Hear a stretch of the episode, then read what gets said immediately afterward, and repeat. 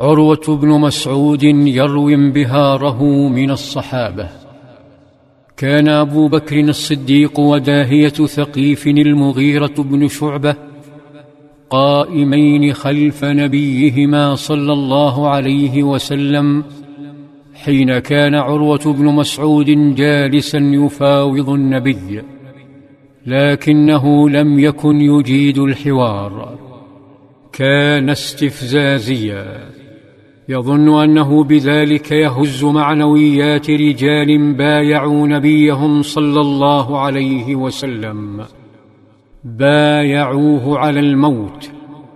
شتم أهل بيعة الرضوان وخير أهل الأرض فقال: إني والله لا أرى وجوها، وإني لأرى أشوابا من الناس خليقا أن يفروا ويدعوك. لم يكن النبي صلى الله عليه وسلم لينزل إلى هذا المستوى من الحوار، فسكت صلى الله عليه وسلم.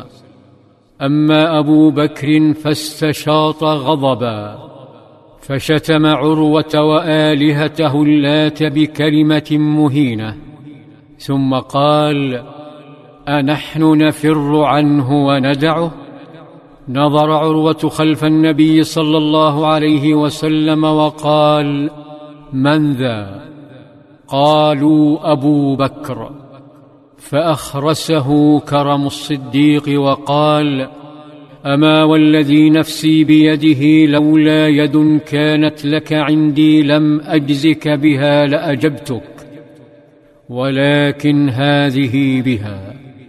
ثم مد عروة يده باستفزاز آخر نحو لحية النبي صلى الله عليه وسلم، فإذا بجراب سيف يضرب يده، ثم مدها مرة أخرى فإذا به يتلقى ضربة أشد ومعها صوت كالرعد يقول: أخر يدك عن لحية رسول الله قبل والله لا تصل إليك.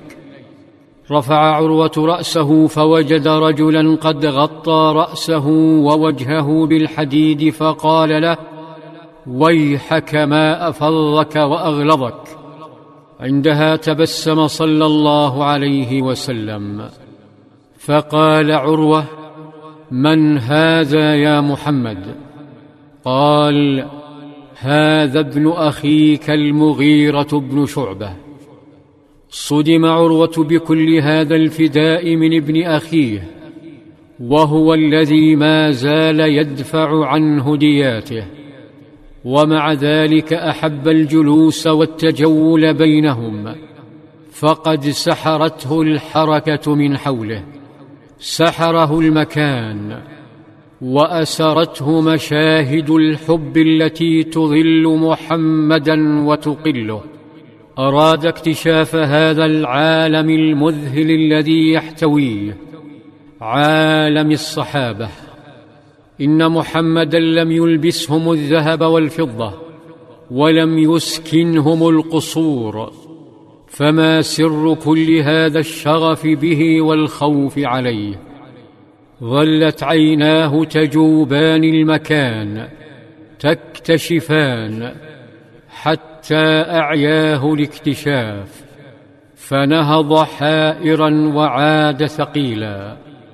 ولما وصل قتل قريشا بقوله: يا معشر قريش، إني جئت كسرى في ملكه، وجئت قيصر والنجاشي في ملكهما، والله ما رأيت ملكا قط مثل محمد في أصحابه، إذا أمرهم ابتدروا أمره، ولا يسقط من شعره شيء إلا أخذوه، وإذا توضأ كادوا يقتتلون على وضوئه، وإذا تكلموا خفضوا أصواتهم عنده، وما يحدون إليه النظر تعظيما له.